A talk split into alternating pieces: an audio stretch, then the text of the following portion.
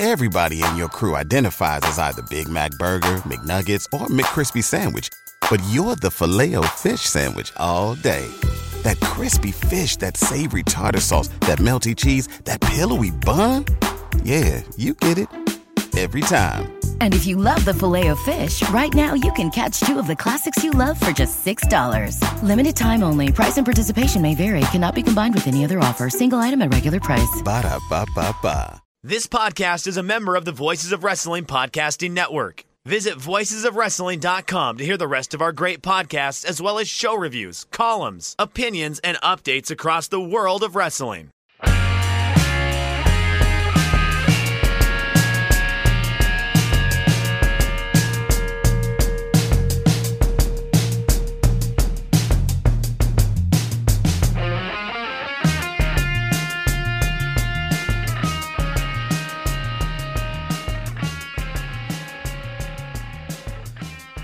Them ropes back from vacation.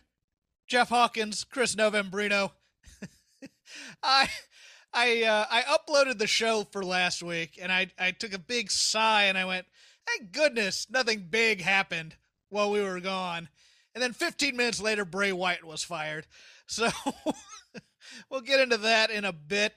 I want to start off with a uh, Oh, the inner child of Jeff Hawkins was made a little bit happy this week in wrestling, Chris.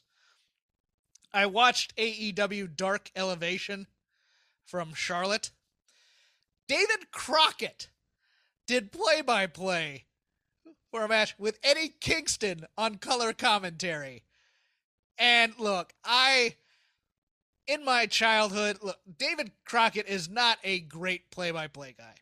He is not. He is a great presence on wrestling and for wrestling, even though he hasn't done it in a while. Because the thing about David Crockett was, you know, you had your elder statesmen slash people who were like your uncle, like uh, Bob Caudle and Lance um, Memphis guy. Lance, help me out here, Chris. Can you remember? Lance Russell. Lance Russell. Thank you. I've already started forgetting names right after we get on the air. This is not bode well. But uh, Lance Russell, David Crockett was basically just telling the fans how they should act around about the baby faces and the heels. Because he had he had no compunction about rooting for baby faces and trolling heels in his intros and things like that. And it was vintage 1985 david crockett on this because all he was saying was look at it. Look at him. Look at it here he goes and it was great and awesome and it and it made me very very happy chris Yeah, look, uh, David Crockett in the day was really. Uh, I mean, I didn't think of him as a positive on any of those broadcasts. Uh, you and he- the he internet was- yeah, ri- right. It- no, I mean, like, look, uh, I, I just, uh, I, I get. It's good to have energy. For my money, Don West was always uh, in that template much better at that guy who's just way too excited to be there. Um, but maybe you can't have a Don West without a Dave Crockett. So, uh, you know, good on him. now we get to the sad news from overnight uh rest in peace bobby eaton favorite of shake them ropes here passed away at the age of 62 uh, I go out on a limb and say one of the greatest tag team wrestlers of all time. There, and I don't think I'd be. Uh, I don't think anybody would fight me on that.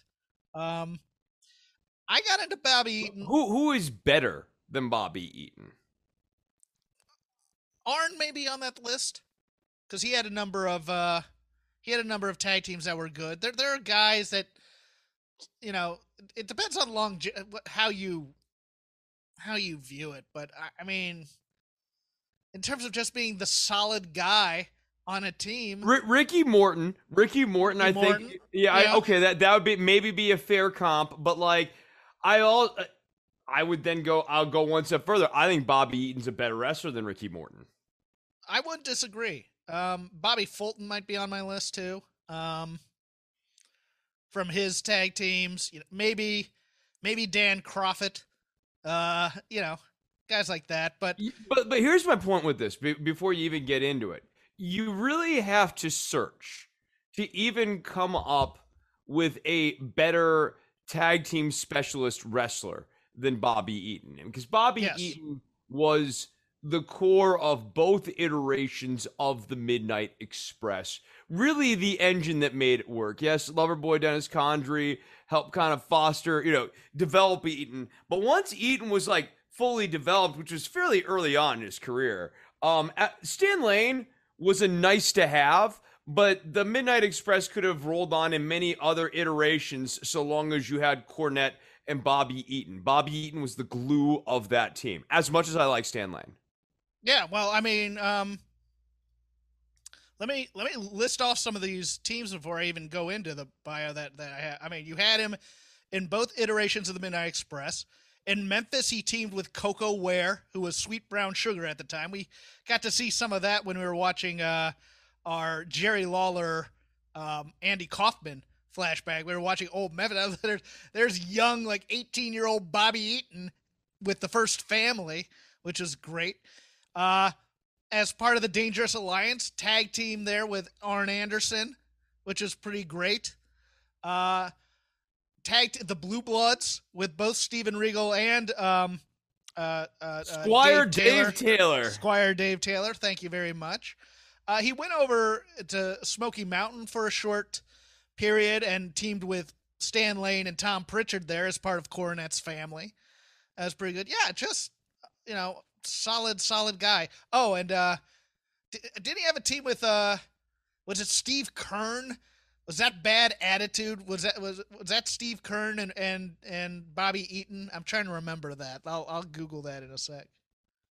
Yeah, I, I don't know, but I mean, like, so focusing on the Midnights. Uh, I mean, the Midnights are what made the Rock and Roll Express the Rock and Roll Express. So I, I mean, you know, as we talk about Ricky Morton, like, yeah, you know, they of course feuded with other teams, but the Midnight Express was necessary for the Rock and Roll Express to get over because the Road Warriors working yes. with the Rock and Roll Express for any number of reasons would not have worked. The Road Warriors were too cool. Hawk and Animal, the actual individuals, were not going to be giving in the same way that the Midnight Express was.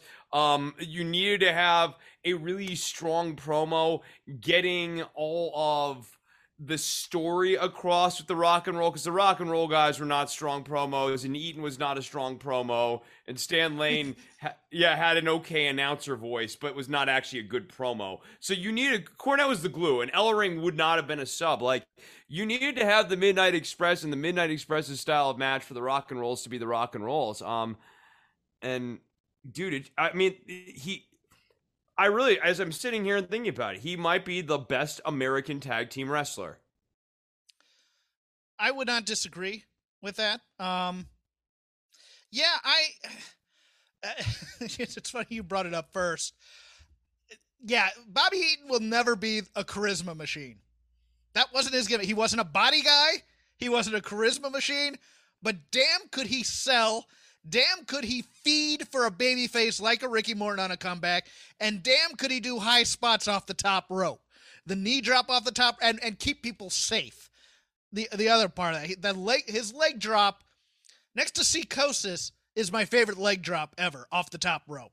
I can't. I mean, Psicosis, him, maybe X Pac is in that discussion, but Bobby Eaton is in that discussion. The knee drop off the top vicious. When he was doing squash matches, he looked like a killer in there, and that's all you really needed. When when especially with Condrey, with with Lane, it was more of a finesse team, I think at times. And I don't get me wrong, I love the Lane, I love the Lane Eaton Midnight Express, but as I've done re-watches now, I have like a 20 disc set of Midnight Express overall. I veer towards the Condrey Eaton version because it's a little more gritty. Uh, you know, Stan Lane is flashy. He he brought the good looks. He brought the charm and stuff. Dennis Condrey was just scuzzy, but Bobby Eaton's the rock of those two teams right there. I mean, he's he's nondescript. If I were asked to describe him, he's nondescript, but you watch him and he does everything so technically well. Like I rewatched Flair and Eaton from Clash 15, where he had his one world title match, and it was awesome. Like Bobby Eaton's punches are second only to Jerry Lawler to me in wrestling history. Uh I mean, that's the I- thing for for for me with Eaton, right? Like, it's that he had the high spots. He had two excellent, excellent, excellent high spots. The the knee drop, I almost think I like more than the leg drop, and the leg drop's really impressive. But the knee drop, and especially now with like kind of like a better watchful eye on this, how I'm able to watch him give on the ankle on the landing foot just enough to make the actual like bent leg look like it's smushing into something, but it's like compressing it. I mean, dude, it's masterful how he figured out how to do this in a way that looks very, very, very convincing, especially done quickly. Um, like, at, at speed, you can't even catch it. But you work backwards from there. It wasn't just purely high spots. Yeah, he could throw drop kicks, but he also had interesting suplexes, off the rope, sort of slingshotty sort of suplexes. He was comfortable working on the ground, and he could throw a good drop kick, a good standing drop kick.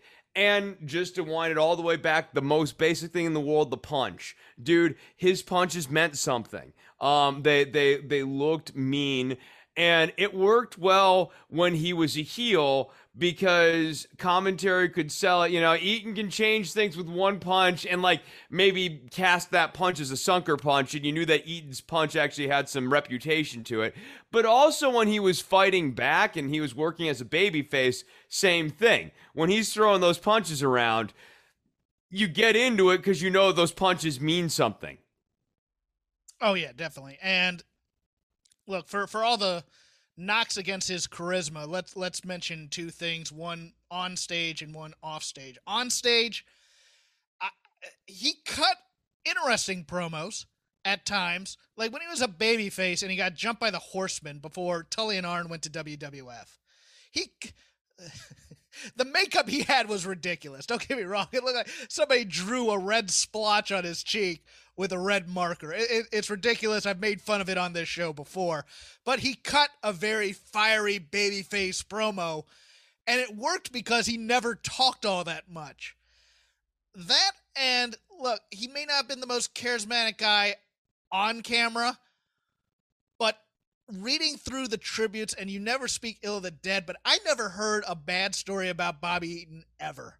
I never heard of you know, there are guys who have bad days and you run into like like no one's ever gonna you know, people are gonna have negative stories about me.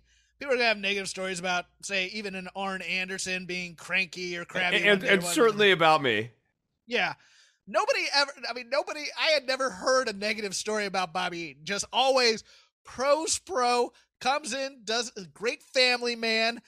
Never heard of him getting drunk and doing something stupid all that much. Just really kind of kept to himself and kind of shy. And I appreciate that. And the other thing I appreciate for me in my fandom growing up is he went everywhere because WCW would often loan him out or cut him because they didn't.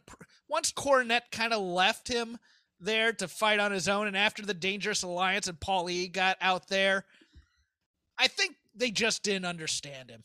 And this kind of goes into the charisma thing. Those Blue Blood sketches, he ain't the most charismatic fellow in the world, but those are fantastic because he ain't the most charismatic fellow in the world. He is uncouth. He is from Huntsville, Alabama, and You, you know, it's funny to Alabama. juxtapose those to the uh, Io Shirai Oh. and Zoey Stark, where comparatively, go and watch the Blue Blood. Those things are actually tasteful in comparison because, among other things, Regal looking down on culture is being done from this heelish thing, and Eaton's like earnest blue bloodedness or whatever. I I don't, dude. I, I mean, they're funny in and of themselves, but uh, yeah, they're fun to think on, especially in this moment. Um, the sorry to cut you off, but there's one other thing about Eaton I always think about. Um, like I, I you always hear the stories about him on the road and how he just seemed like a really cool guy to know. Uh, I was always struck by these stories about how Bobby Eaton always had everything in his suitcase. Everything from like Tylenol to med wraps. Like if you needed something, you could go to Bobby Eaton and get it because he would just buy everything and have it on hand. And uh, several years ago, when I was managing um, a, a singer songwriter guy, um, he was not organized, um, as many musicians aren't. And uh, I needed to this this particular individual needed a lot of organizational help. So I took a page out of Bobby Eaton's playbook, and I actually told him the story about Eaton and his suitcase, and I made my uh, made my musician a bucket um, with all the things that he needed from the for the gig, everything from off. Uh, in case the gig was outside, to extra patch cables, to an extension cord, and it was all in this nice little bucket form. And that was uh, that was my Bobby Eaton bucket. I hate to say this, but that was me also on the road, especially before I started drinking at all when I was still basically straight edge. I basically well not straight edge, but I just I did not drink in my early 20s. And so I was always the person taking care of the drunks. I had Tylenol, I had Pedialyte. Hey, I got a rubber if you need it. You know, I, that was me, you know, kind of being the den mother. But uh to the point I was going to make is in my fandom Eaton kind of appeared everywhere. Also, I mean, it was he was in WCW. Uh, he did the Smoky Mountain Run for a while. He, both he and Arn Anderson went there, and and the three way feud between Camp Cornette, which was the Heavenly Bodies of Pritchard and Stan Lane and Bobby Eaton, were feuding with the stud stable of Ron Fuller, Jimmy Golden, and Dutch Mantel and then the Rock and Roll Express in in a great Southern angle bring in their surprise uh, partner, which is Arn Anderson. Understand Arn cut some great promos about Bobby uh, in in that program.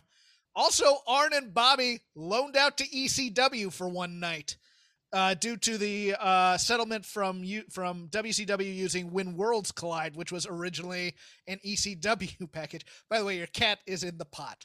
Um, uh, so you had a tag. It's an interesting one-off tag match, but it was obvious the WCW guys and the ECW guys were going to work together. But it's Arn Anderson and Terry Funk taking on Sabu and Bobby Eaton, which sounds like an awesome team to me. I always wanted to see Eaton and Psicosis team up just to have the dual leg drops. But as for matches to seek out, dude, anything the Midnights and the Rock and Roll Express or the Fantastics did is going to be awesome sauce. Uh, the the singles match between Eaton and and Flair at Clash 15 again. The cat just wants to be cooked. Um, for those watching on two, on the two YouTube. separate pots he's in. Two separate pots, Hawkins. Not one, but two. Um, I, I particularly like the Fantastics versus the Midnights from Clash One. I think that's a great little match there. Uh, let's see other other Midnight Express matches or Bobby Eaton match. Oh, the the Eaton Anderson tag team versus any iteration of Steamboat, Dustin Rhodes, Barry Windham, those kinds of guys circa 91, 92. Pretty damn great.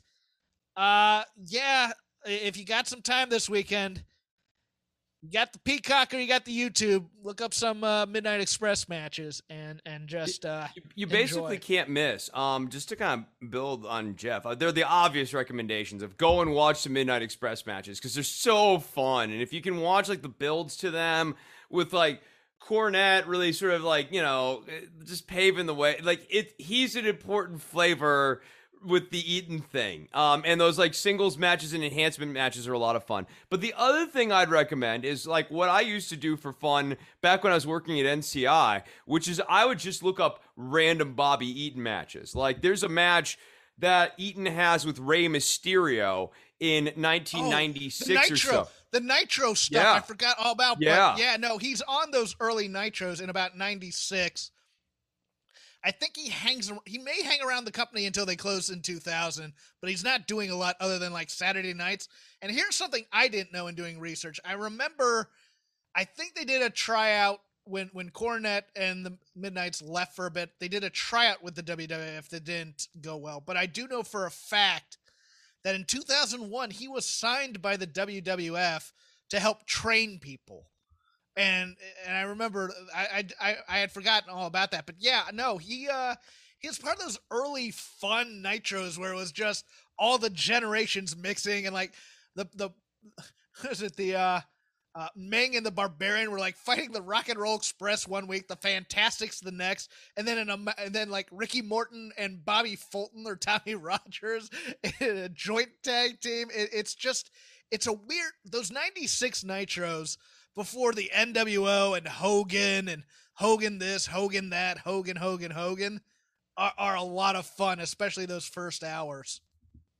Yeah, I, I, mean, I think for me, I, I really enjoy all the Saturday night offerings, not because they're like five star matches or whatever, but Eaton, among his other great things, we talked about like the diversity and the range of his moveset. This is not a five moves of doom guy. This is nope. a guy who had like a complete 40 minute match in him. And he was really good because he's so giving, and I think because he spent so much time as as like a heel, so having to give to the babyface, he's really good at reading the other person he's working with, so adapting to different styles. And like, I, I mean, I think you'll just see it's a real treat to watch him adapt his Bobby Eaton style to whoever he's wrestling, and he does it so well. He does it as well as anyone. Uh, I mean, absolute Hall of Famer. Like I, I mean, like way to bring us back to what we started this convo with. If you're trying to come up with a better tag team wrestler who's like a tag team specialist, not a single star who was put into a tag team, right? Like you know, like Ric Flair was many tag teams. Um, but uh, you're you're basically hard pressed to come up with a better guy than Bobby Eaton. Also passing away this week, Jody Hamilton of the Assassins. Now, admittedly, Jody Hamilton's wrestling career uh, was just ending in the NWA as I was starting. But I have now, because I've been on a Mid South, uh, old Mid South, which I believe are on Peacock currently, kick, watching this guy do promos. And at first I didn't like them. But now I think he's one of the best promo guys I've ever seen. Um, his his promo style is very to the point. He always brought his gimmick into it, where I have to wear this mask, otherwise people won't book me, type of things, which I always found kind of cool. They were intelligent promos.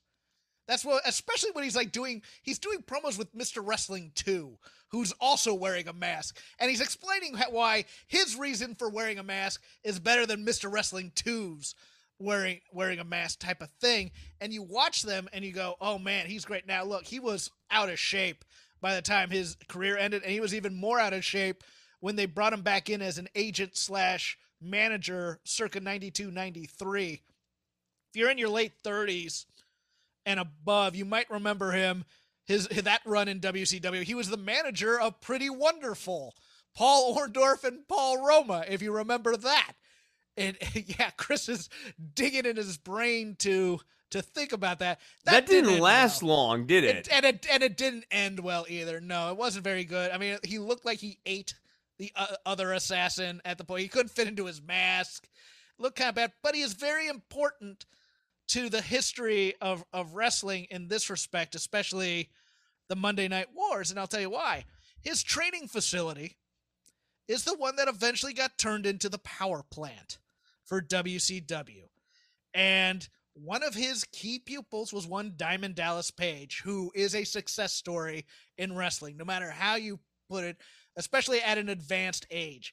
Also, Goldberg. Also, you know, there was a lot of talent that came out of that power plant that was put onto Nitro probably a little bit too quickly, but was very important in the Monday Night Wars.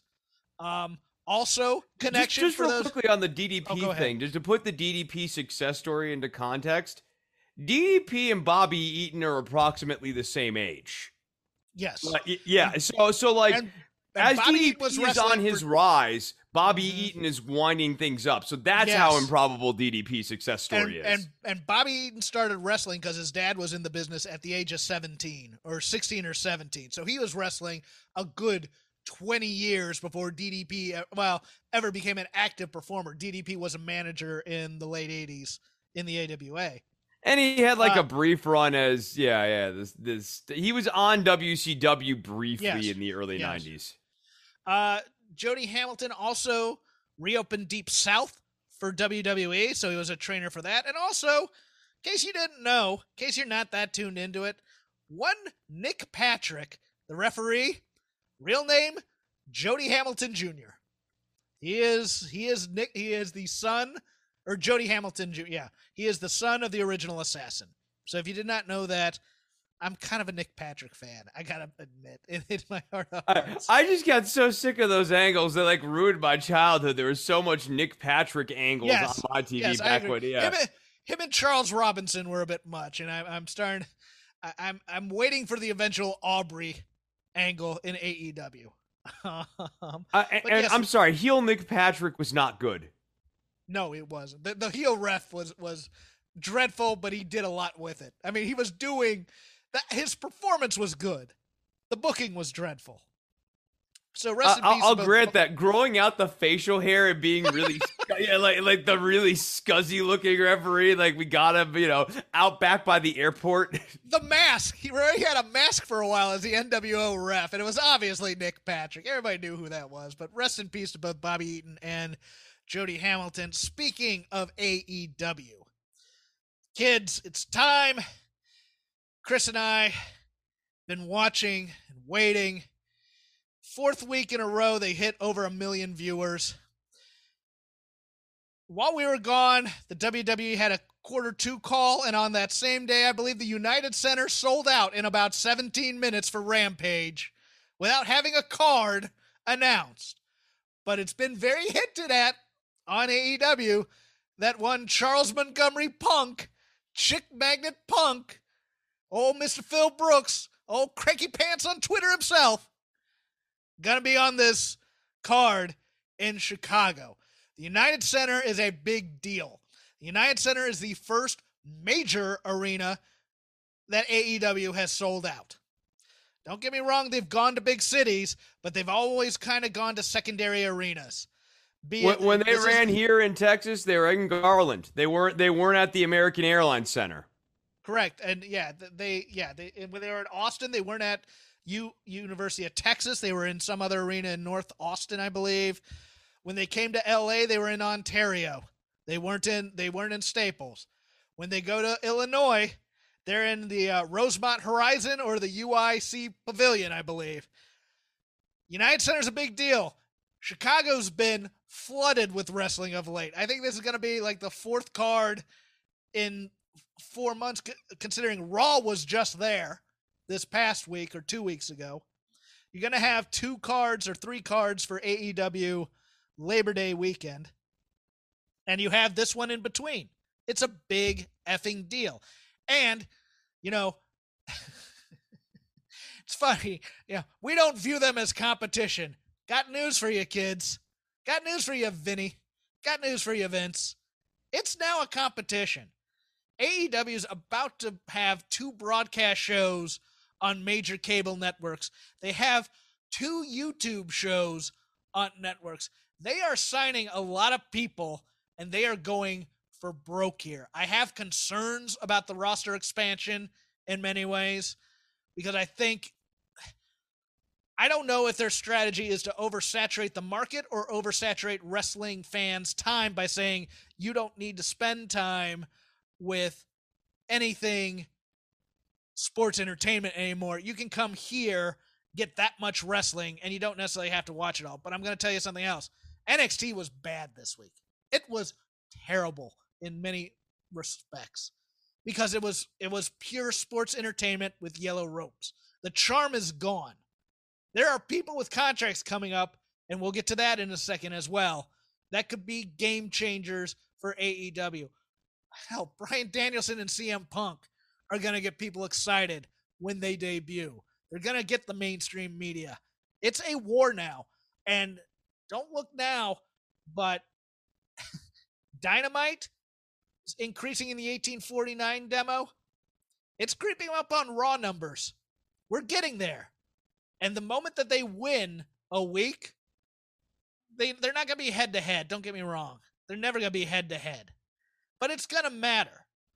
And I don't see WWE doing anything other than killing killing the brand that had charm in NXT both on the actual show and how they're using guys like Keith Lee and Karrion Kross and guys like that. But this doesn't feel like a hot product.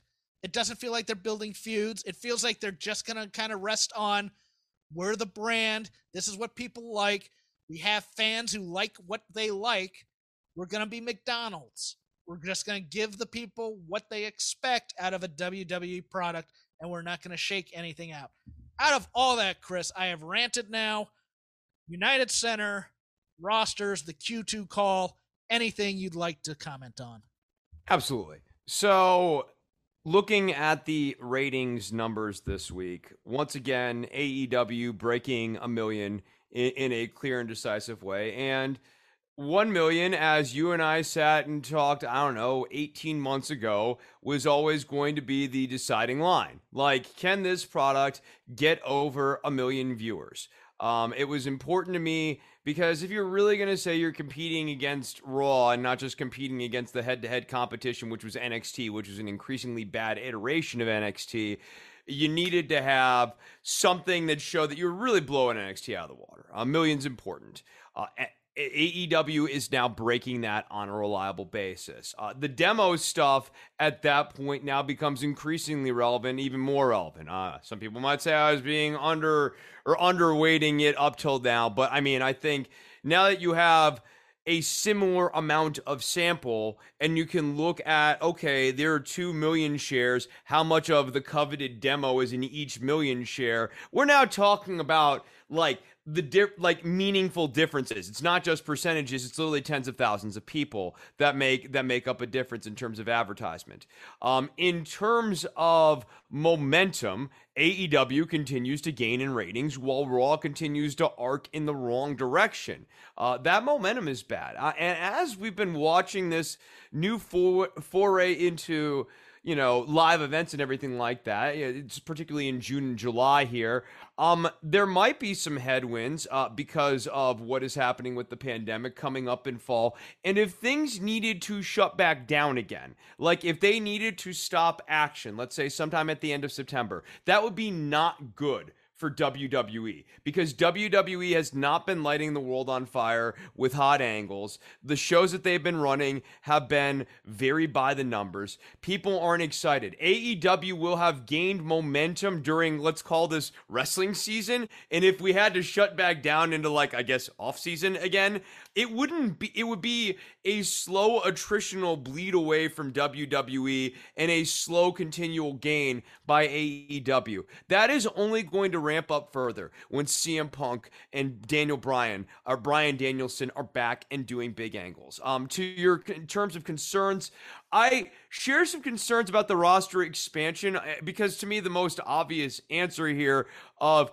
how do you optimize the roster at this point it's to get some of these vice presidents out of the main event to clear way for the big new acquisitions of CM Punk and Daniel Bryan. I'd be trying to move as much of this show through those guys, Darby Allin and Adam Page, as I possibly could. Um, I might even try to book like a super angle where those four guys have to go up against the elite. Um, but but I would make I would be trying to reorient this uh, roster around your two big signees because uh, you got the vice presidents. The vice presidents are the vice presidents, and they really, there at this point, need to be in a caretaker status. I'd get the belt off Omega. Um, if you're going to get that on to Adam Page, get it on to Adam Page. If you want to put it on a Punk and have Punk turn heel on Adam Page, that could be really fun. Um, like there's any number, there's any number of different angles here, but I'd be I'd be trying to get the story to move through them. Um, in terms of, I, I just keep going back to what is the reason one would keep watching WWE if they weren't like a reviewer of WWE right now? What angle would be keeping me in on this? Would it be the Drew McIntyre angle? Do I really care about Bobby Lashley and Bill Goldberg, who is just here? Like, I'm not into Bobby Lashley because he's a heel. Um, also, he's like not that interesting. You know, I'm sorry. Go ahead. Go ahead. You're, no, you're looking at this wrong though, Chris. Just a little bit because people who watch WWE are not wrestling fans. The people who like WWE like the WWE style. They like the goofy sketches. They like sitting in the crowd and singing along with, you know, the New Age Outlaws or The Rock or Enzo and Cass and doing the catchphrases. It's a it's an interactive experience more than it's about the wrestling a lot of times. But but I think it's show. still enough about the wrestling for enough of the fans that WWE's Raw could settle in at 900,000. Uh, I mean, I, I think, look, within 52 weeks, we see Raw under a million. I, I think, yeah. and, and I, I think you will find real quickly how many of these wrestling fans are actually wrestling fans who've been watching WWE versus WWE fans who are just pure WWE fans. And I, I mean, I, look, uh, do I think there will still be the, you know, the the loyal WWE for lifers, the guy holding up the sign, and you know, like that, all, all that sort of stuff. Absolutely. Hold on, the people in my mentions from time to time when I go after them, you don't see this. Oh, I've had them jumping down my throat this week, Chris. Why? I is it me? Uh, me again? No, no, no. I, I I forget the comment I made, but it was just oh oh I made a comment um about some somebody some WWE guy goes, you know the real difference between the two companies is that Tony Khan is just using his daddy's money. Vince is a self-made man. Vince McMahon Jr. The first photo in the intro to WWE is his old man. And you're telling me that he's a Horatio Alger type, Mr. Rags to Riches. Shut up. Um Tell me more about the 1980s, Mr. Historian.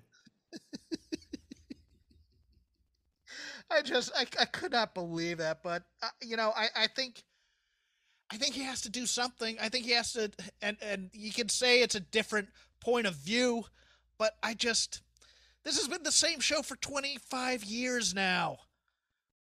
With the same sort of angles, and I get that there's like obviously always going to be repeating of certain types of angles, but mm-hmm. like they tell the same stories the same way over and over and over again. They they, they don't know how to try something new. That kind of gets back, you know, you mentioned Bray Wyatt being let go.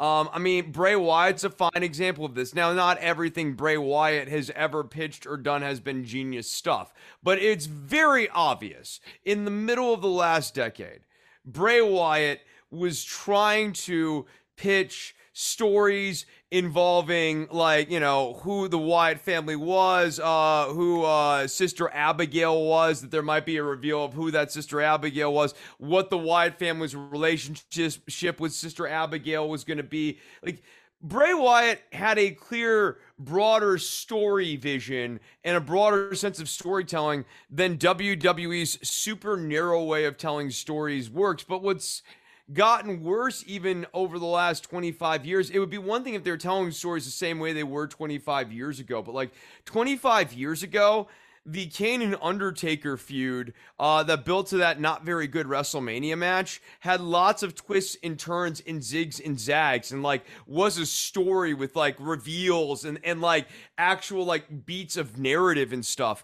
And now nothing in WWE gets a four month treatment. There like there is no actual 16 weeks of storytelling sort of thing. Look at Sasha Banks' return on SmackDown. She comes back and in one beat, we have uh we have Bianca Belair seeing Sasha Banks. Sasha's there. She's a little too happy. Bianca experiences trepidation. We don't even get a week to let that marinate before the betrayal. Um, that is a microcosm of WWE storytelling now. In the past, I mean, the 1990s or in like the late 80s, you would have gotten that over four weeks. Now it's condensed into one week. The pay per view angles for WrestleMania that should be 16 weeks are condensed down into four weeks in a build up to WrestleMania. Um, go home shows don't feel like you're going home to anything, or, or you don't really want to go home to anything. Like maybe you should just run away and never see mom and dad again. Uh, like th- this is this show is not a fun watch on a week to week basis. Yeah, and I think they're going to start attacking people like us with that criticism is not conversation type thing. They're going to appeal to the hardcores and go with that. So cool. Have fun with your ratings. Get, yeah, get get ready for that. Um, speaking of which, you just mentioned yes, Bray Wyatt let go by the WWE last week. Now, I haven't asked anybody about this he's obviously making a lot of money. Don't get me wrong. You can say, okay, the PR was that it was budget reasons. He was making a lot of money. He's in the main event feud. That's fine. He also moves a crap ton of merchandise. People love them some Fiend and, and Bray Wyatt merchandise because some of it looks actually cool or wearable outside of a wrestling context.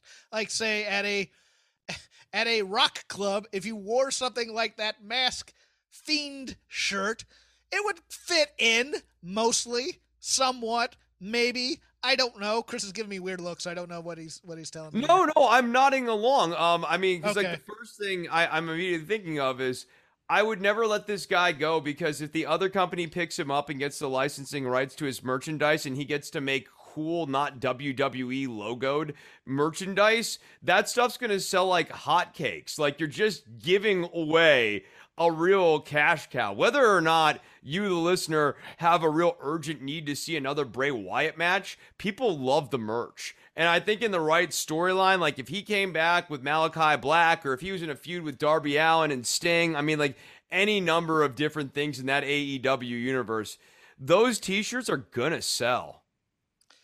It might have been the ledger that it did him in. I'm going to recklessly speculate a little. I'm going. Yes, I might. I might get in a little bit of trouble here, Chris. I think Vince McMahon lost faith in Bray Wyatt when he took the mental health break after the death of his friend. I'm trying to remember his real name because I could keep Brodie Lee. Brodie Lee, yes. I think I think the mental health break. Look, Vince is a guy that doesn't like softness. He's not a guy that's that's into that thing for his manly men and his manly. I was gonna say Luke Harper. That's what I was meaning to say. But yeah, I think I think that partially may. It could be a Nick Khan budget decision. Don't get me wrong. It could be. It could be the other thing. I'm just gonna recklessly speculate that a guy that moves that much merchandise you're not looking at the ledger necessarily. You're you're not looking at man, how much is this costing us if he's bringing in that much in merch? And I, I you know, it's it would be like cutting one of the New Day. That isn't Xavier Woods. Let's put it that way. uh, I actually think cutting Xavier Woods would be a mistake. I do too, but but it's more of a shock if it's Big E or Kofi. That, that's what I meant. Um, in in terms of what they bring to the table. I okay, and, so I have an alternate theory. Um, okay. but I, I let me hit you with it. I think that Vince tried out the fiend stuff with Alexa Bliss, and oh, it's yes. and it's scratching some sort of itch for him in a way yes. that the Bray Wyatt stuff never did, and he was like, well, damn it, why don't we just give the whole thing to her? Like, we don't need Bray Wyatt. And I bet you, here's the other thing though. Um, Alexa in this Fiend iteration's actually moving a decent amount of merchandise. I, I, I, that is my suspicion, but that's also backed up a little bit from my firsthand experience of just seeing people at Raw. The the little girls are buying the Lily and uh, Alexa Bliss merchandise. They do like Alexa. No, that that is a great, great theory as well. And I'll tell you something. If the yes chant had ported over to Alberto Del Rio or Big Show, Daniel Bryan would have been gone from the company a long time ago, probably. So that's also there for the reckless speculation. For more reckless speculation, where does he end up? Or where would you like him to end up? AEW, sure, it's a possibility. I would like him to rebrand himself completely. I would love for him, maybe Rowan, maybe even Braun Strowman, just become a hoss stable that goes from territory to territory, maybe ending up in all Japan and kicking a little ass there and being kind of a little hardcore Stan Hansen types. I'd love that. I'd love them to appear in like they, they do six months of ring in Ring of Honor, they do six months in the NWA, and then they appear in AEW as a faction after having already made the rounds. Maybe even six months in Impact too. You know, just build who they are now as a kind of a crew, and just have them be your new Abdullah the Butcher, you know, mercenary type stable. They're brought in by a manager to take out somebody type of thing we don't need to keep them long. We have enough. We're going to have enough free agents now where we can cycle people in and out, and everybody's going to get paid. So I, I am digging that. I I just I it, it's weird because I'm very nervous because I don't know how much outside of WWE system knowledge Bray has. He's the son of Mike Rotundo. Put you this way, kids. Mike Rotunda being in the WWE saved him because he was a charisma vacuum. He was always a great wrestler. Varsity Club, Mike Rotunda was great. Every other Mike Rotunda was boring as hell. If you ever watched him try and do promos, if you watch him do babyface promos in 1981 or even after the Varsity Club, he is dull as dirt. And I, there's there's something about veterans and in, when you're in that WWE system for so long that you think that that is because you've watched it work for so long. You don't know any other way. And my fear is look, Cody hasn't quite gotten out of the WWE style yet. He's close. He's done some things outside of the box, but he's implemented the WWE style into that. My fear is Bray doesn't expand his horizons now and is kind of set in them. That's my fear. So what I I guess I want to see Bray in AEW just because I want to continue to watch.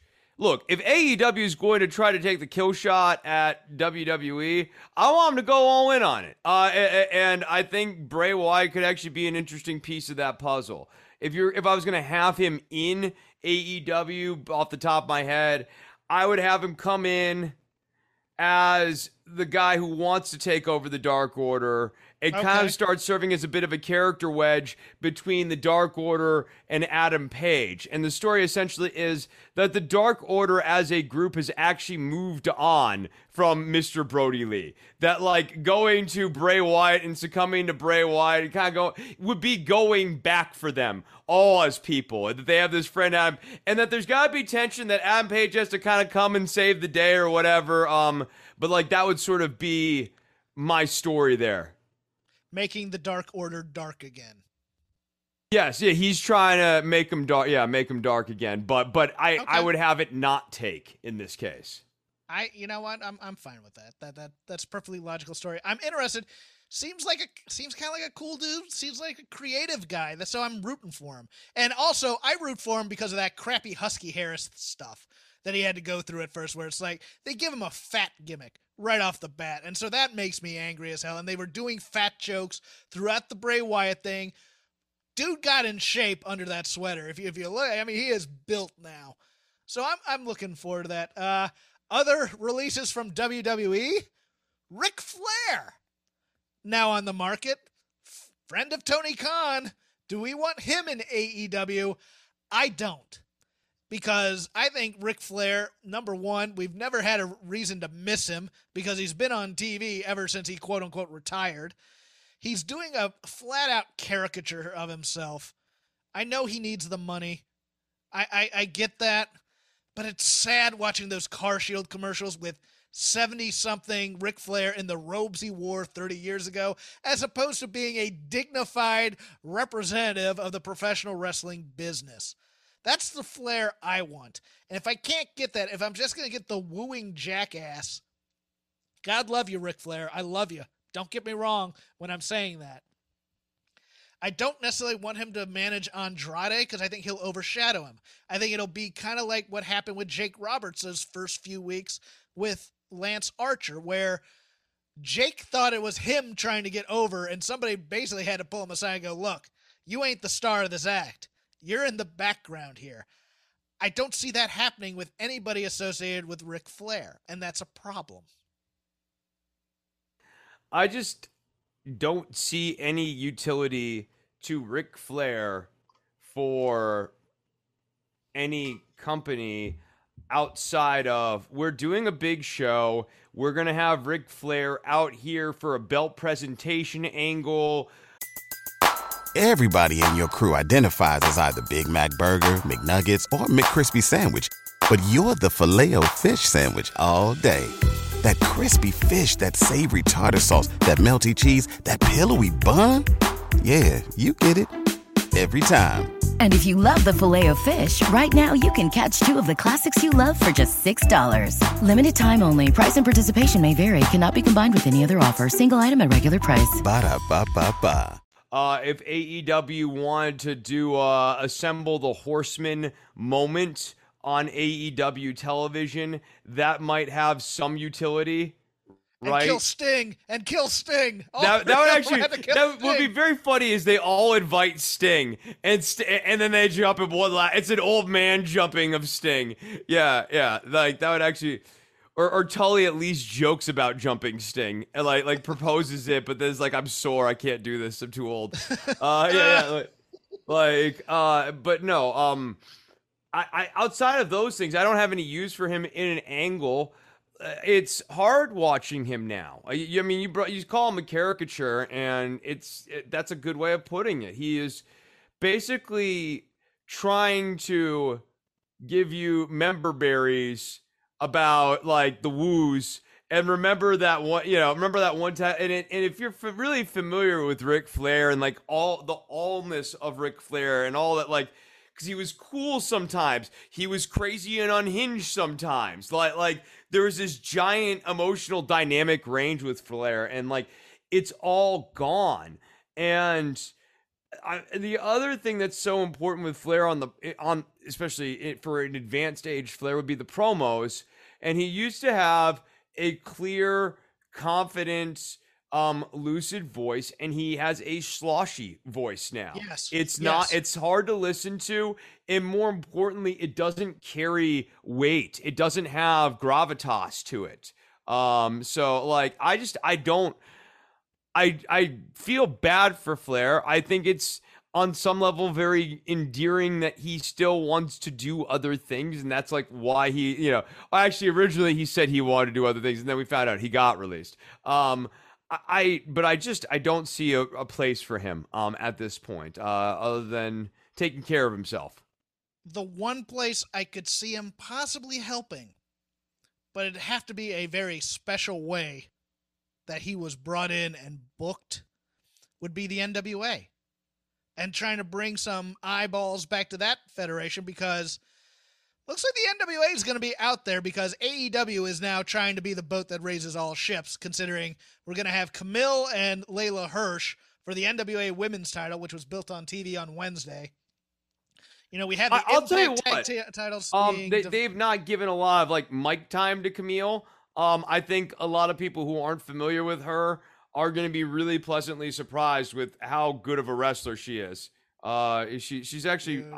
You, what you're not not into Kamille? Oh no no no no no! I, I'm into Kamille, but when she came out on TV, if any scout from WWE was watching that and showed her to Vince, Vince was like, "Who do I have to fire to get the money to throw at Kamille?"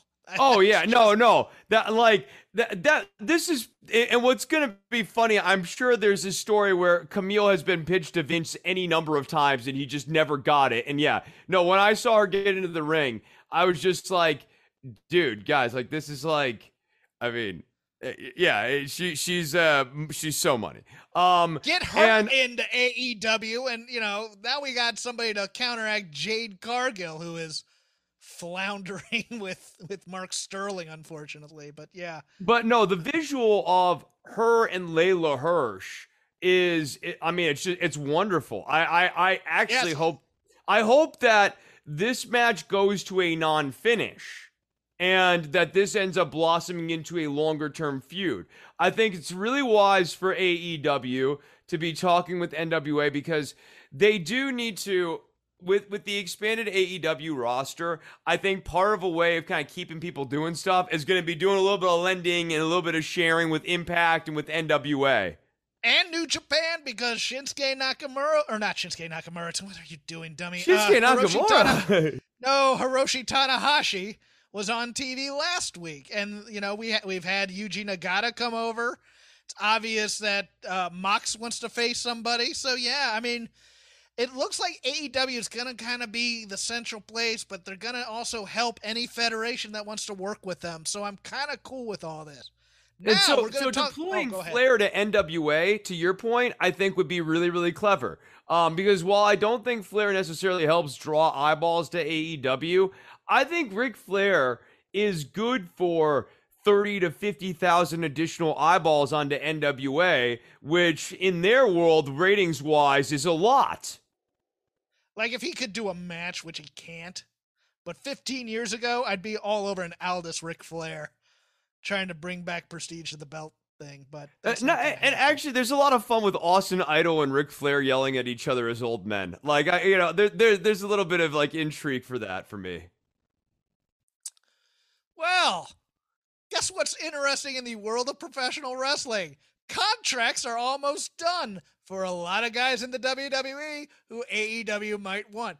Example, as reported by Wrestling Inc., our friend Raj over there, and confirmed by Sean Ross Sapp, Adam Cole's contract has been up, but he offered to extend it through SummerSlam. But he has not signed a long term deal after that.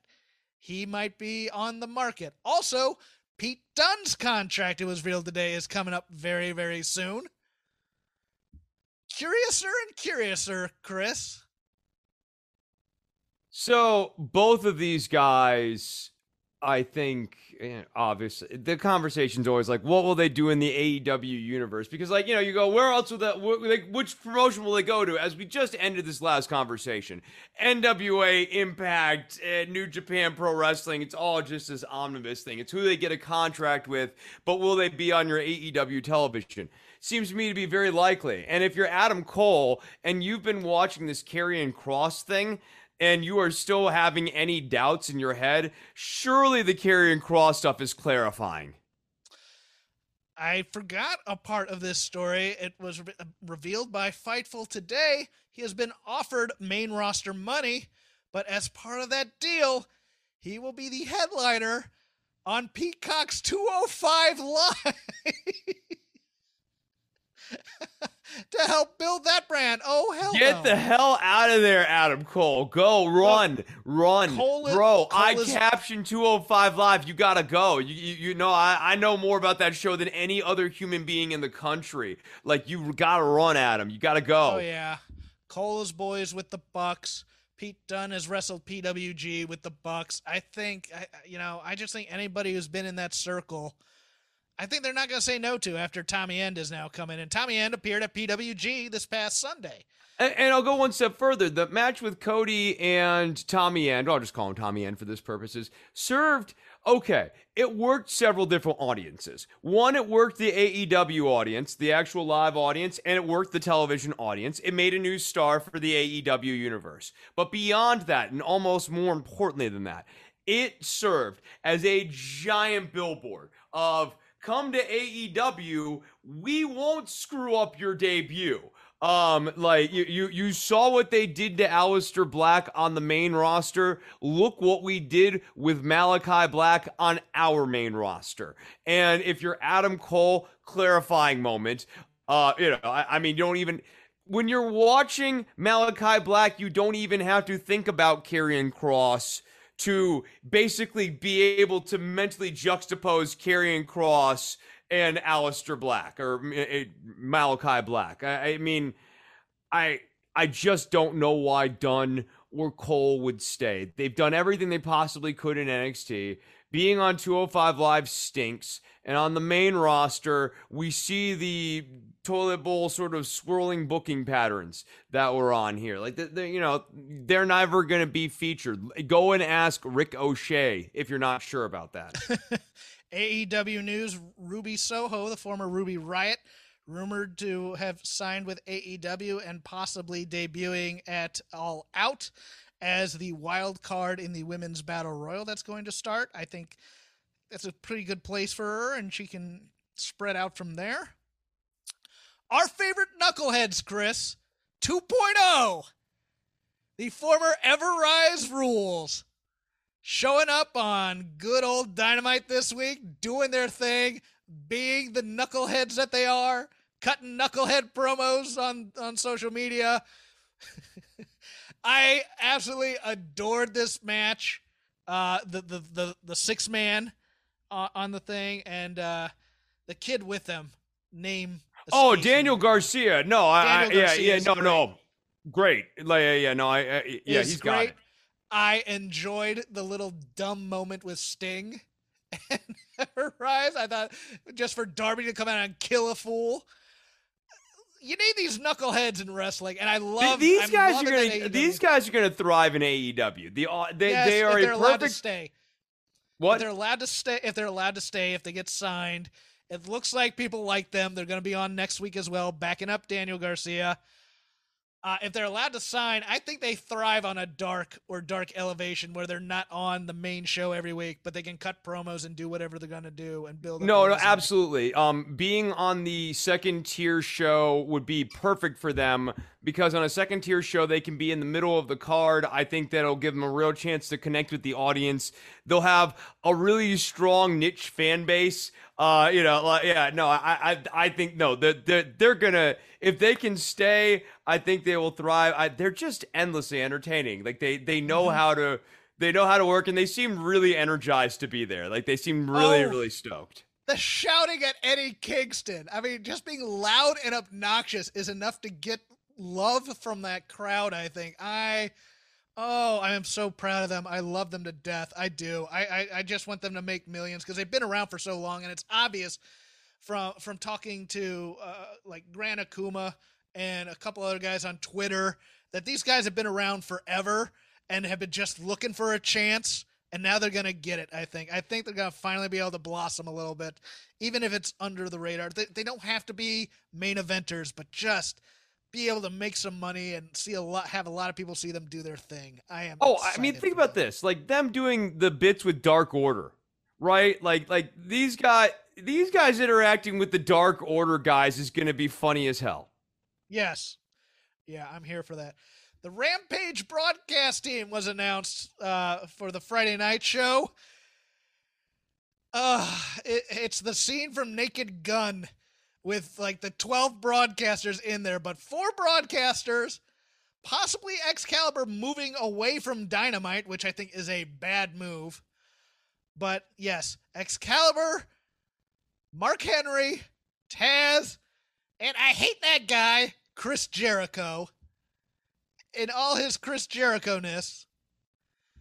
Uh, any thoughts on this Rampage broadcast team, Chris? Oh my God! Can we can we try again? Like like can it, it is can this be like poker where I'm allowed to keep one card and put three back into the pile and then draw out again? Uh, or and maybe only draw a couple cards back and just take my chances and hope I get like three of a kind. Uh, no, like th- this is not a commentary booth I'm excited about. Jericho, at best, will be a non-entity. Like like that, there'll be so many different people in the booth talking that Jericho won't get a word in edgewise. At worst, he's going to be obnoxious, and him and Taz aren't going to shut up, or they're going to get sidetracked and start laughing about this or that. Um, I I have real concerns that the action's not going to get called.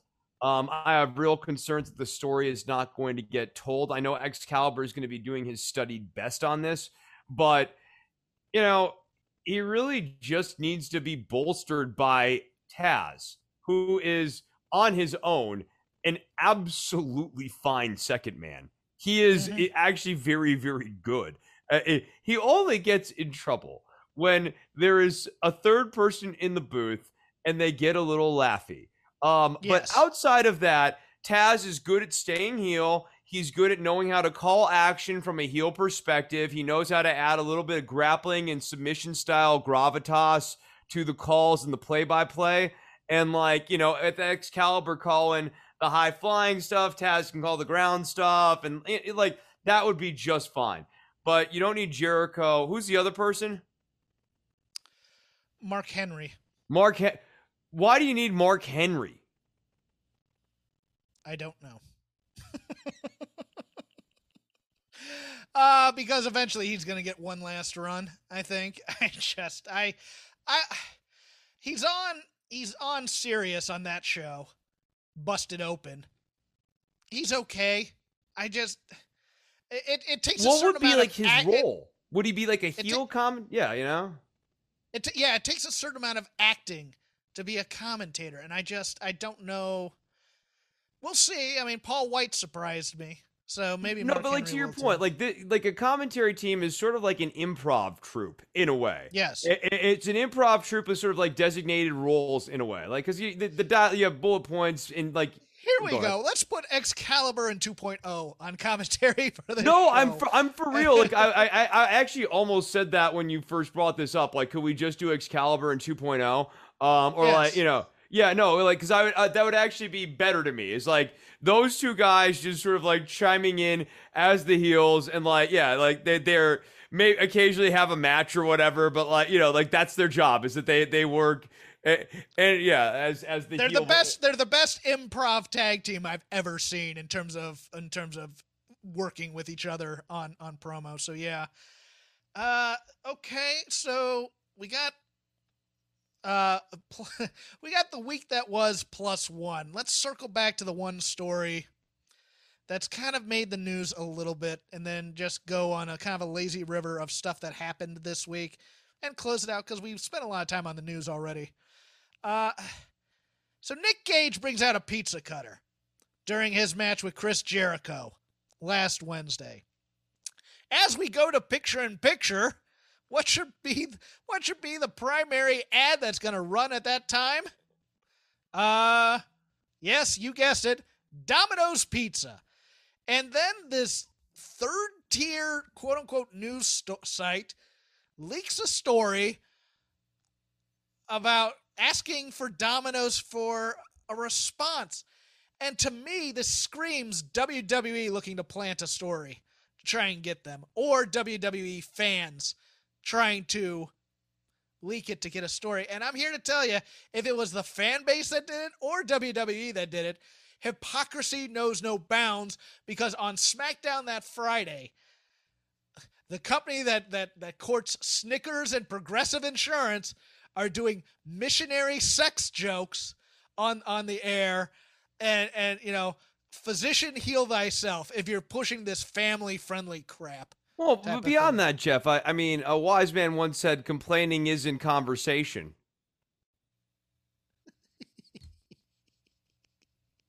yeah yeah. If they're not competition then why are you bitching about them? How about that? How about that kids? You know eh, yeah do your thing. Okay people who are competition to you if you're confident in yourself and you're confident in your product or whatever that the hell you want. You don't care what the other guy is doing. You're just out there being excellent. The wolf does not have any opinion on the on the on the emotions of the sheep okay? That's i botched that cliche but i don't care. I'm going with it. It, it, it, it i read this and it's like it was some weird like front row media type thing that i'd never heard of trying to push this story and i'm going i mean this is brad shepard territory to me this is just some dude who wants to make a name for himself pushing a story but it was obvious somebody was trying to plant it somewhere because it was pitched to different people apparently so it just screams dirty pool from the WWE, which has done this type of thing before. But uh, there were no Domino's ads this week. It was all Little Caesars. You know, I, let's put it this way. I mean, when when the when the Nexus angle happened, and Bryan Danielson, Daniel Bryan, whatever you want to call him, was caught choking Justin Roberts on camera with a tie. People went to Snickers and said, How do you support this kind of stuff? And Snickers threatened to drop them for a while, and that's why Daniel Bryan was released for a while after the, after, the, after that first Nexus breakdown. They've also complained to Snickers about the Mae Young classic type thing, or uh, what was it? It was originally called something else. That there was a women's tournament or a women's battle royal. Oh, it was named after Moolah, and they and they went after her because of her dealings with quote unquote prostitution and things. They went after her to the sponsors. If it's you guys doing it, mind your own business. If it's the companies doing it, be better. That's my opinion. Sticking to it, Chris. Yeah. Um. My my thought on this is I think it ends up if if it is in fact that they've lost this sponsor, this serves as a bit of a learning moment for AEW, who uh, is flying high right now, but could, without being careful, do something that undermines all their future success or like undermine. You know, you can shoot yourself in the foot and a blood spot when especially like this sort of match was a very sort of extreme choice in a climate where people are still going to live events in masks. Um, there there's a certain safety angle thing that I think AEW does need to be mindful of for the performers and also the people attending these live events.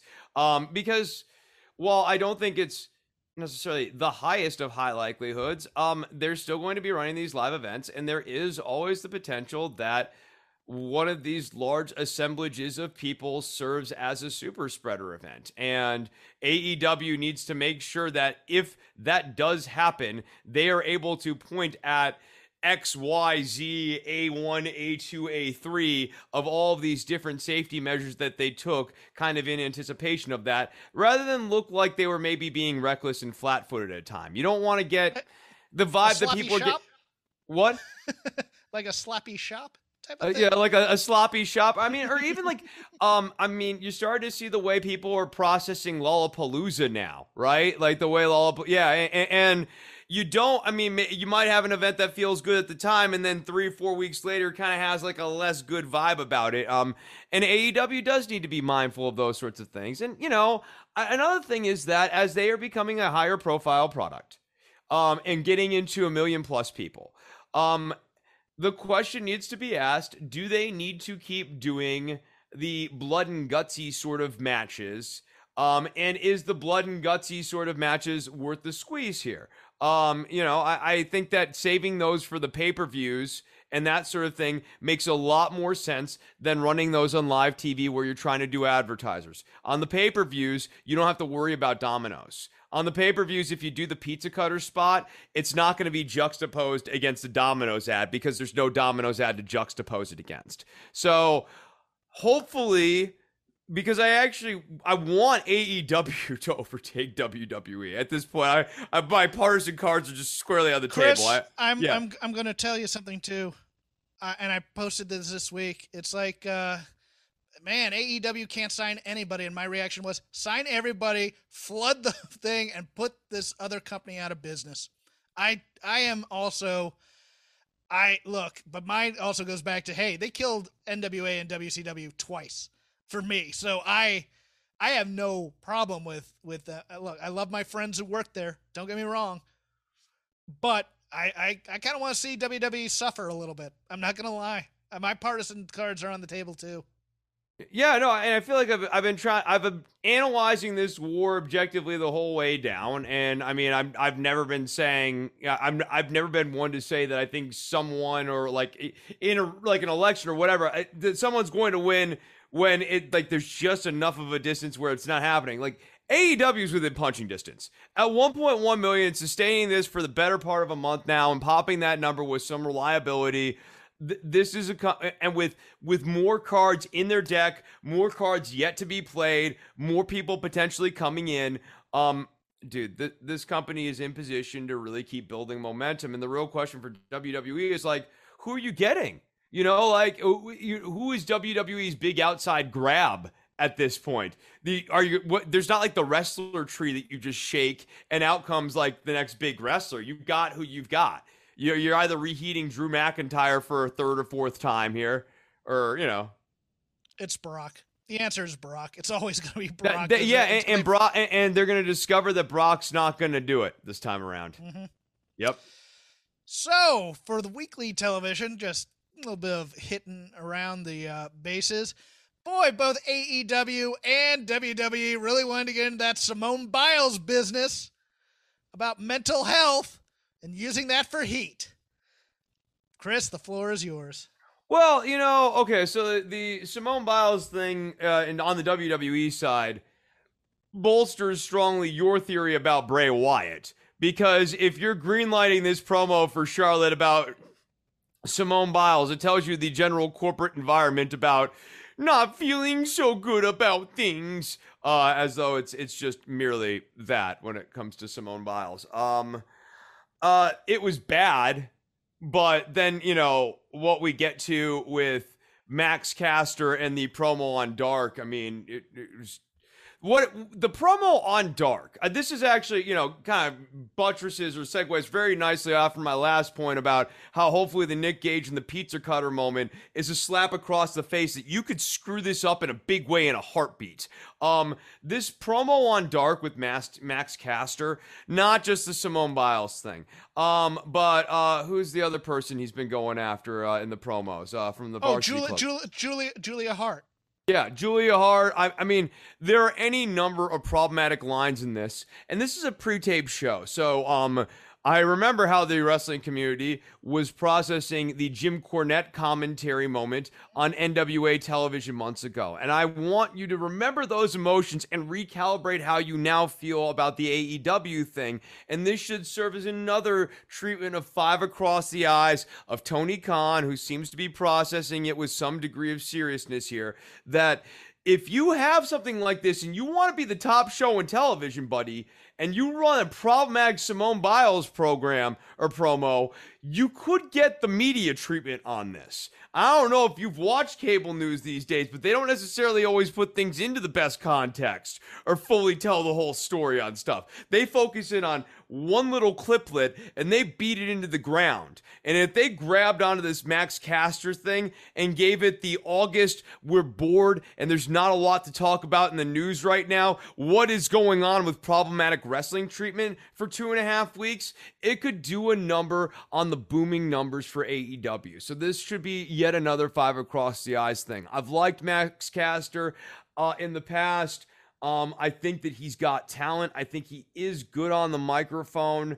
Um, I, I even think these slightly edgy promos have a place, but someone needs to be checking these, and clearly he can't be left to his own devices. I'm gonna. I don't know, like Boomer Jeff knows about cheap heat, and he just kind of. I get that people are mad and things like that, and I I kind of agree with them. For me, I, I want to bring this to you, Chris, because this is something I've been trying to think about. Because with this, and even with like the Mrs. cheap hometown sports team type of heat types of thing.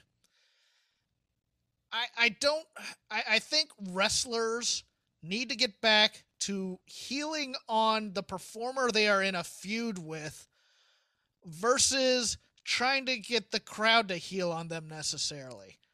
And I, I don't I think that's become a bit of a lost art. I think it's now because we're in these arenas with full houses, it's like, well, I'm going to make all these people hate me for saying something that offends them as opposed to hating me for saying something bad about this opponent that I'm in a feud with right now in my promos. No, um, I actually I like this point, and I, I kind of build off of it. I mean, I think if you want to critique Caster's rap promos, part of the issue, especially as of late, is he landed a few good topical jokes, whether they were about Andrew Cuomo or Rudy Giuliani, um, or whatever the news of the day was, and he started going, "Oh, that's where the money is. I need to come up with more of these little topical Dennis Miller style zingers and seed those into my raps on the way down to the ring." When really what needs to be happening more with the raps on the way down to the ring is Caster needs to be telling a story of some sort. There needs to be a, a, story that binds what is happening in the match, what his motivation is going into this match, why he is here. It's it's an opportunity for him to insert additional beats of dialogue um, that are at a premium on a wrestling show. So while the topical lines, maybe having one of them per promo is good to pop the audience or be an attention grabber at the beginning of it, after you get it as an attention grabber, it needs to re that should be like the second stanza or whatever. It needs to refocus in as to what Max is doing in the ring and who he's going up against tonight. Um, so that's the other problem. I mean, like we, you could go through this entire promo, and it's like line after line of problematic material, and none of these lines that are problematic really do a whole lot to advance the actual story that is going on leading into the match either. My one other note from the main roster this week. Nikki ASH. This is terrible.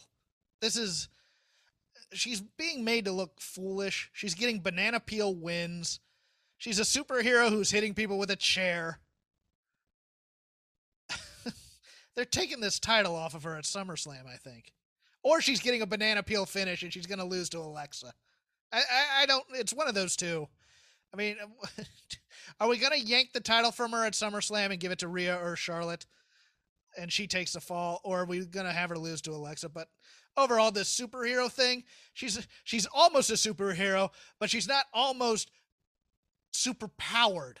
You know, she's getting killed every week, and you're just like, well, okay, but having superpowers is binary, Jeff. I'm sorry. If you're almost a superhero, that means you have none powers. It, it's it, you have to be a superhero to have superpowers. So she's very close to that. And maybe at SummerSlam, she actually switches to Nikki SH and like kills Rhea and Charlotte with her brain lasers. I was not ready for that. That's not fair. Thank God I wasn't drinking. I'm here for brain lasers and wrestling. It's pure. That would be pure WWE. I mean, that that would just be. I mean, after all the well, no, and that would be perfect for the match with Alexa. So Alexa's got the doll, but Nikki's using her brain lasers at the doll to kill the doll. Like you know, I mean, this this is WWE stuff. That this, this is Brett. The wrestling fans love this. Uh, I know this. Uh, so Nikki Ash, to your point, I, I mean, it's cheesy. I I think that it maybe has a little bit of connection with with the younger kids, maybe in the live audiences, but like the adults basically across the board don't like it and they're not even enjoying it enough to courteously cheer for it really. Like they, they you know they're not gonna boo it outright but uh, when you saw the cm punk promos flare up well, it wasn't one of them for nikki ash uh didn't didn't they get one of the punk promos or the punk uh, chants? Yes. So I mean, and, oh, yeah. that tells that tells you that, that to me is not we want CM Punk. That's we're bored. Um, people are saying CM Punk is we're bored. Yeah, and that's adults. I think kids could get behind this, but nobody wants to root for a superhero who doesn't kick ass. Nobody. I mean, it's look. They will give this four weeks tops. So we're on week two or three already. So one more week of Nikki Cross, Nikki ASH, whatever you want to call her, doing banana peel finishes. She's going to beat Rhea Ripley like this too, somehow, I think. But kids eventually want to see progress in our superhero, our almost a superhero. And so you have to get rid of the A eventually. I, I agree there. I, I just don't know how long they're going to say that. WWE doesn't do progress in their characters. They don't once you're a character, you are that character, and you do not grow necessarily until you become a different character of sorts. So I don't think we're getting the quote unquote hero's journey, for lack of a better term, with Nikki Ash here. I think we're just gonna get she's she's you know she tries hard and she wants to be a good role model for the kids, and that's gonna be it. I mean, the other problem too is the making Rhea Ripley cool again project is happening concurrently with Nikki Ash. So mm-hmm. if you are a fan watching this show and you're looking at the women's side of the Raw ledger, who is a cooler, more relatable babyface? Nikki ASH, a grown woman who thinks that she's almost a superhero because she's wearing a butterfly mask, or Rhea Ripley, who looks like, you know, she goes to metal shows and might like bands you like, or at least know bands that you like.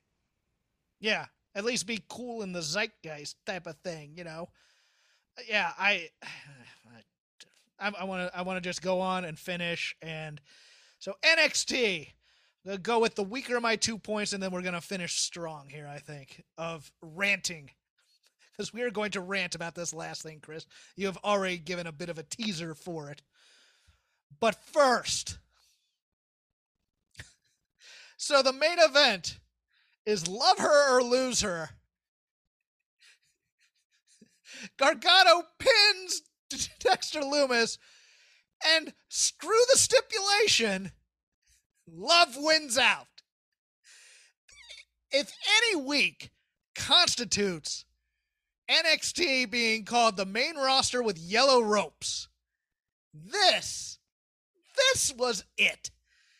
And my God, we don't am I am I just clarify this for me because you're a little bit better with like the message boards and like that part of it. Is Indexter actually over with anyone other than Beth friggin' Phoenix?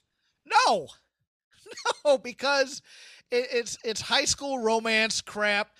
It, it's supposed to be funny, but it's not. It doesn't get to a lot of comedy. The best part of the comedy here are Gargano and Candice's reactions to this ridiculousness we we we don't get the drama of her being taken away and losing this and actually overcoming to get the story that they should be telling.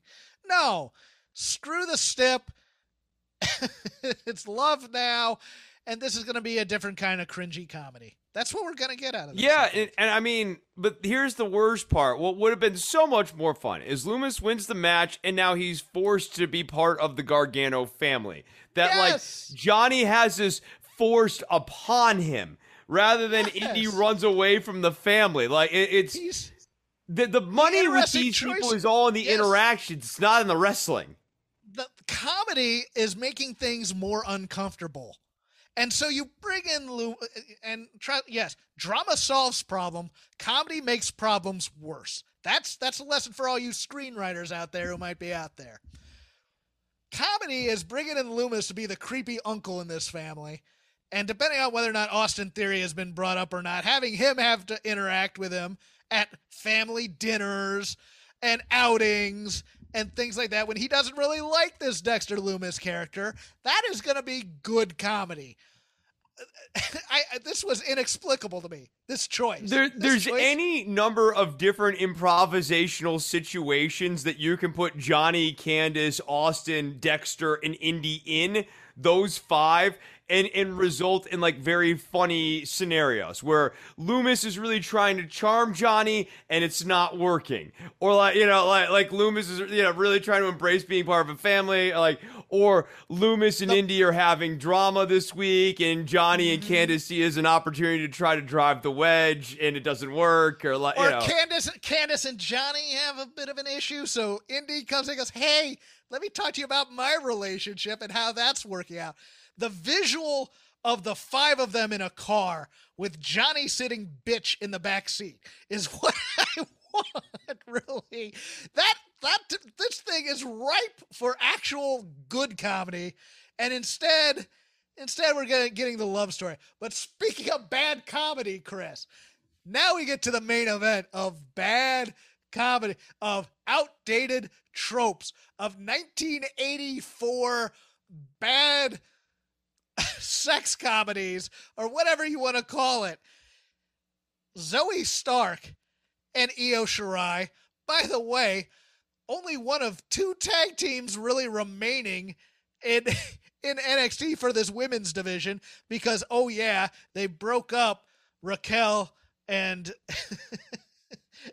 and her partner and you know we're, we're kind of trying to find out what's going on with uh Jessi Kamea and Frankie Monet. Nope, off to SmackDown, riding a tank, shooting things into people's groins. That's what Nox. Oh is yeah, that's true. now. But like Kamea and Monet, I guess, are a team now.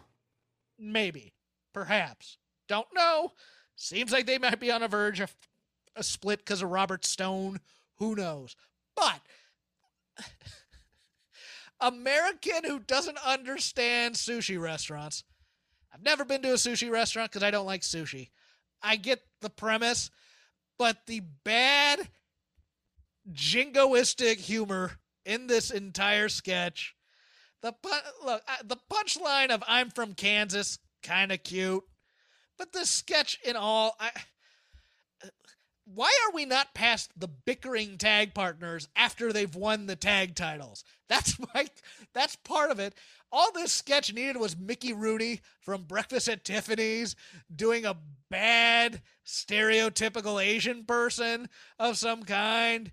You know, th- this thing, this thing was a relic of a relic of a relic in terms of comedy, in terms of just bad racial humor, which, you know, I, it doesn't offend me as much as other people, don't get me wrong, but it, it was it was a lame way out of it.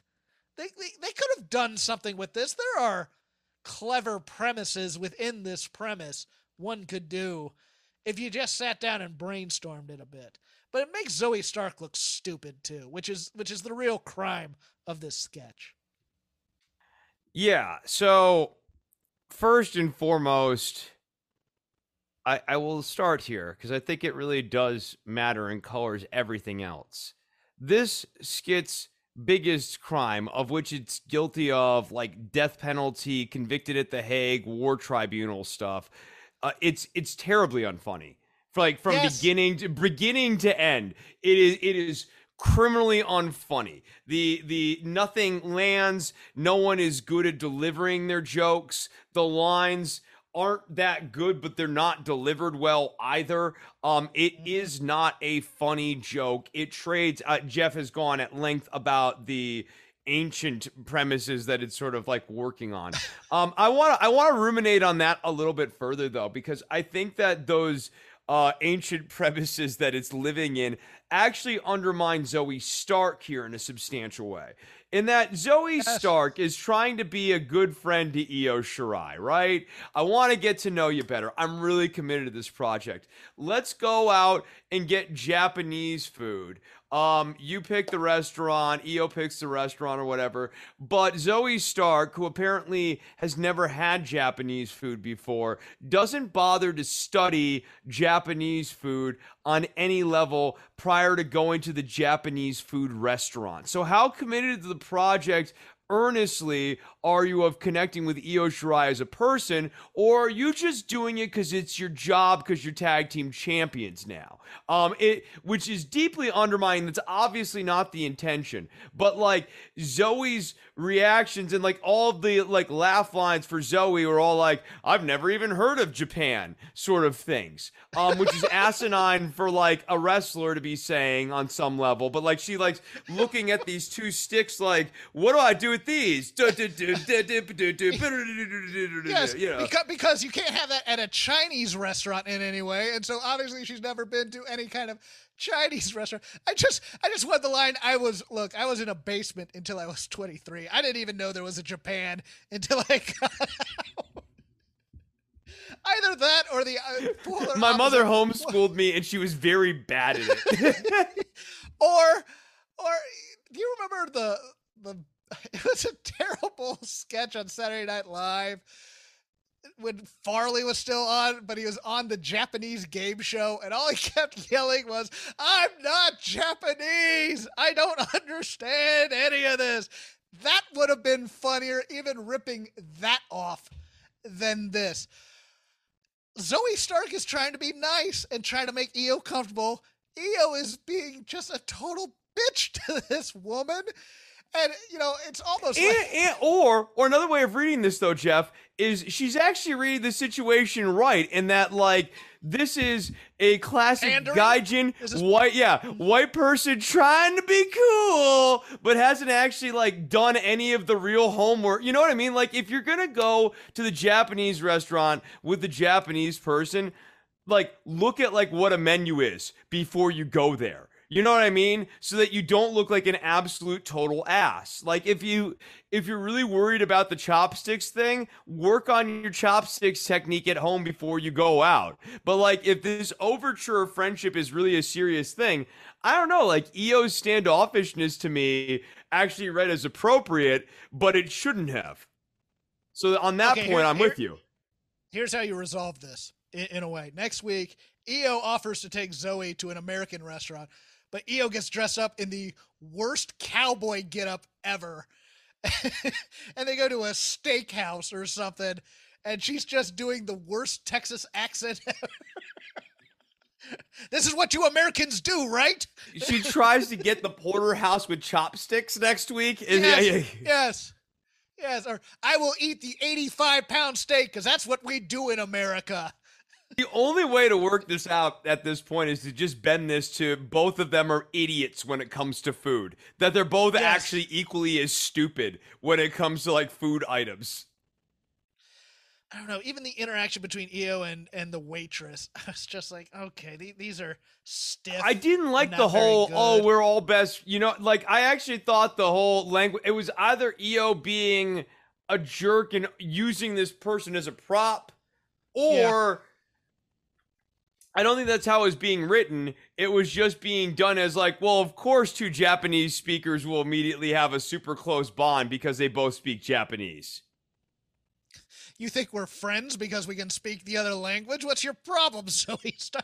You know, you could turn that on them and just, you know, you'd really, I don't know, you you you got to make things worse. But this was not making things worse for comedy's sake because nobody wants to see Zoey Stark have issues with Io Shirai. They are tag team champions and they are both baby faces. And she is probably your hottest woman in your division in terms of wins, losses, and momentum. Why the hell would you make want to make her look stupid? So we that's another part of comedy is we want to see the people get their comeuppance. This is punching down in a lot of ways.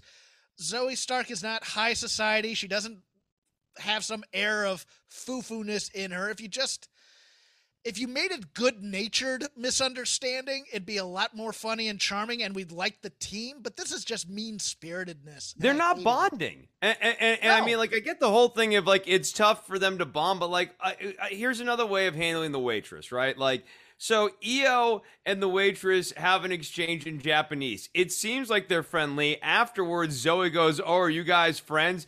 And Io goes, "No, she's actually kind of annoying." Like, like, like, like that. Like, essentially, Io reveals that like she had a rather unpleasant Io's, interaction. Io's just a jerk. Io's just Yeah. a jerk to everybody, kind of thing. But uh, this is the type of thing that ends up being resolved in oh, it's a bar fight, and the two then respect each other. You know, in the action movie where you have you know the the person who does things by the book being teamed with the the the you know. The, the, the great soldiers and the prisoners are together in the bar to bond before they go overseas to kill Nazis and stuff. But oh, there's lumberjacks locals who don't like them. This is actually the Devil's Brigade, so I'm quoting that. And so they all bond after months of tension of training by beating up these local lumberjacks and stuff. And that's gonna happen with Io. The problem is we don't need to see them bond and overcome adversity because hey, they're already the tag team champions. What what are we doing here, guys? This is just this is cutting them off at the knees as champions, in my opinion, too, which is a even bigger crime. Yeah, no, I, I'm with you on that. Um, I, I, I really, if anything, they really need to be past this part of it, and like they should be bonding over. At minimum, they should have a bond over wrestling, and where we we should always start at bond over wrestling. Zoe tries to expand this bond into friendship and other things, and if it doesn't work, they at least can retreat back to they've got this wrestling bond that ties yeah, them they're together. They're professionally courteous to one another. They're they don't have to be best buddies. They don't have to hang out. They don't have.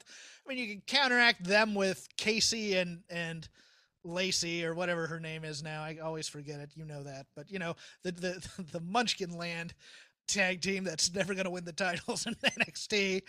You know who are who always seem who are always hugging and oh we're so supportive. It's just those two. And we finish each other's God, sentences.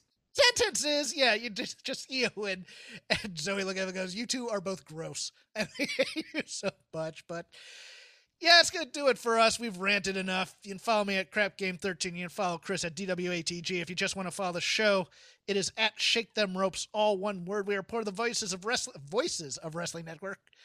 You can watch us on their YouTube channel. If you want to see our reactions to each other, if you want to see Chris's cats try and cook each other on his stove during the thing.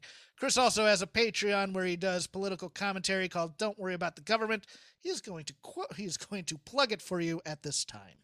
Yeah, don't worry about the government. You can find it on don'tworry.tv at patreon.com slash DWATG to watch it. Uh, you know, we mentioned earlier in the show uh, the unfortunate split screen involving Domino's Pizza and AEW, but there was another equally unfortunate split screen this week tied into the news uh, where Andrew Cuomo is on one screen and on the other screen is a Google ad that says trying to find a new career uh yeah, pitching him. So that that was a good little moment. We'll be talking about uh governor cuomo's issues along with uh other governors woes as it was on the next episode of don't worry about the government. So uh, go and check that out. Don't worry.tv i'm at dwatg if you want to go and follow me on twitter. And uh, possibly next week, a little special audio after the show. I will, for those, because people have asked me these questions, I will review the Suicide Squad movie for all of you. Everybody in your crew identifies as either Big Mac Burger, McNuggets, or McCrispy Sandwich. But you're the filet fish Sandwich all day. That crispy fish, that savory tartar sauce, that melty cheese, that pillowy bun. Yeah, you get it. Every time. And if you love the filet of fish, right now you can catch two of the classics you love for just $6. Limited time only. Price and participation may vary. Cannot be combined with any other offer. Single item at regular price. Ba-da-ba-ba-ba.